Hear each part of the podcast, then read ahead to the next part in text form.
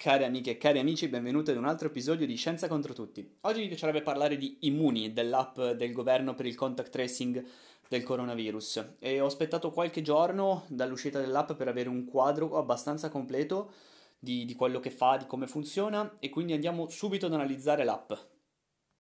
Innanzitutto, qual è lo scopo di Immuni? Lo scopo di Immuni è uno ed è unico e molto chiaro: fornire un supporto tecnologico al contact tracing. Quindi, che cos'è il contact tracing?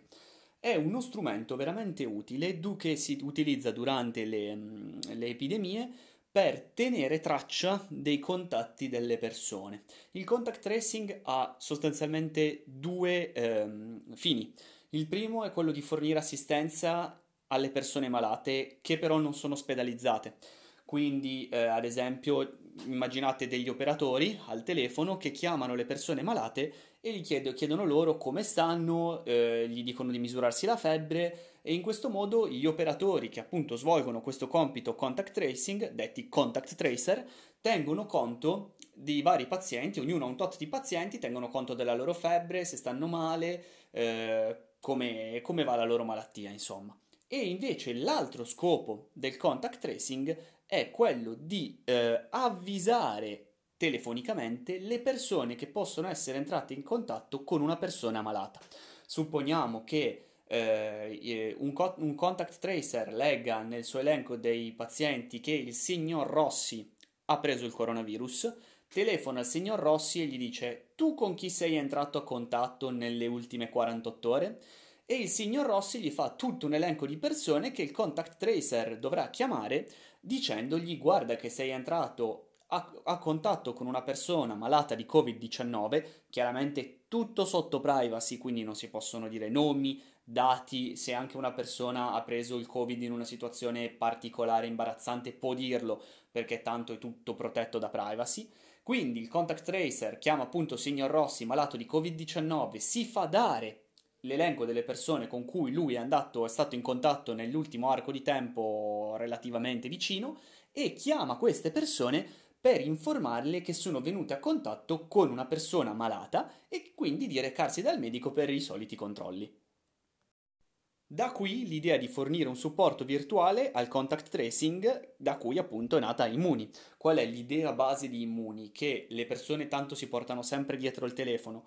Il telefono di una persona malata viene, tra virgolette, marchiato da un codice.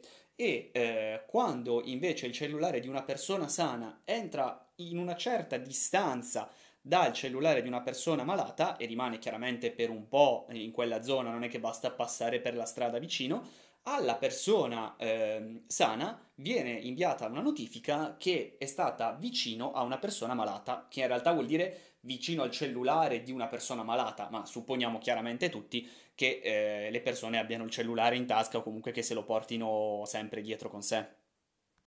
Chiaramente ci sono stati molti diverbi su quest'app per un discorso di privacy, per, eh, per una serie di, di, tutti, di, di vari discorsi che adesso andremo in qualche modo ad affrontare. Partiamo dalla privacy. L'app è stata approvata sia sull'App Store che sul Play Store e eh, è stato dato il via anche sicuramente dal garante della privacy. Quindi a livello di privacy Immuni non ha problemi. Perché?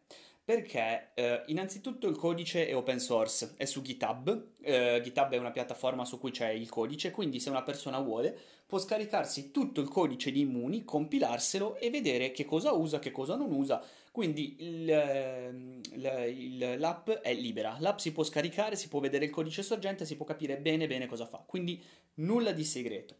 E eh, l'app non usa il GPS. Una delle fake news che ho visto era che l'app Immuni utilizzava il GPS. Non è assolutamente vero, l'app utilizza il Bluetooth e basta. La comunicazione tra i telefoni infatti avviene solo ed esclusivamente tramite il Bluetooth e i segnali che, che, che il Bluetooth manda sono criptati. Quindi in sostanza ci sono i cellulari delle persone in un certo spazio che interagiscono tra di loro dicendo io sono sano, io sono sano, io sono sano, nel momento in cui uno dei cellulari dice io sono malato, i cellulari che restano a contatto con lui per più di un certo tempo mandano una notifica all'utente e gli dicono guarda che sei stato a contatto con una persona malata, quindi recati dal medico e fatti controllare. Però appunto il, il segnale è criptato e non contiene in nessun modo informazioni personali. Difatti quando voi scaricate l'app non date permessi strani, tipo alla fotocamera o a cose così, né tantomeno vi chiedono nome, cognome e dati, dati personali e le informazioni restano sempre a bordo del nostro telefono. Quindi anche a livello di, di privacy Immuni adesso è completamente a posto ed è veramente una, un valido aiuto al contact tracing. Però una delle domande più frequenti è perché un malato di Covid-19 dovrebbe essere in uno spazio pubblico oppure cioè, perché non dovrebbe autoisolarsi, dovrebbe essere a casa in quarantena? Beh, perché la persona malata può ancora non saperlo.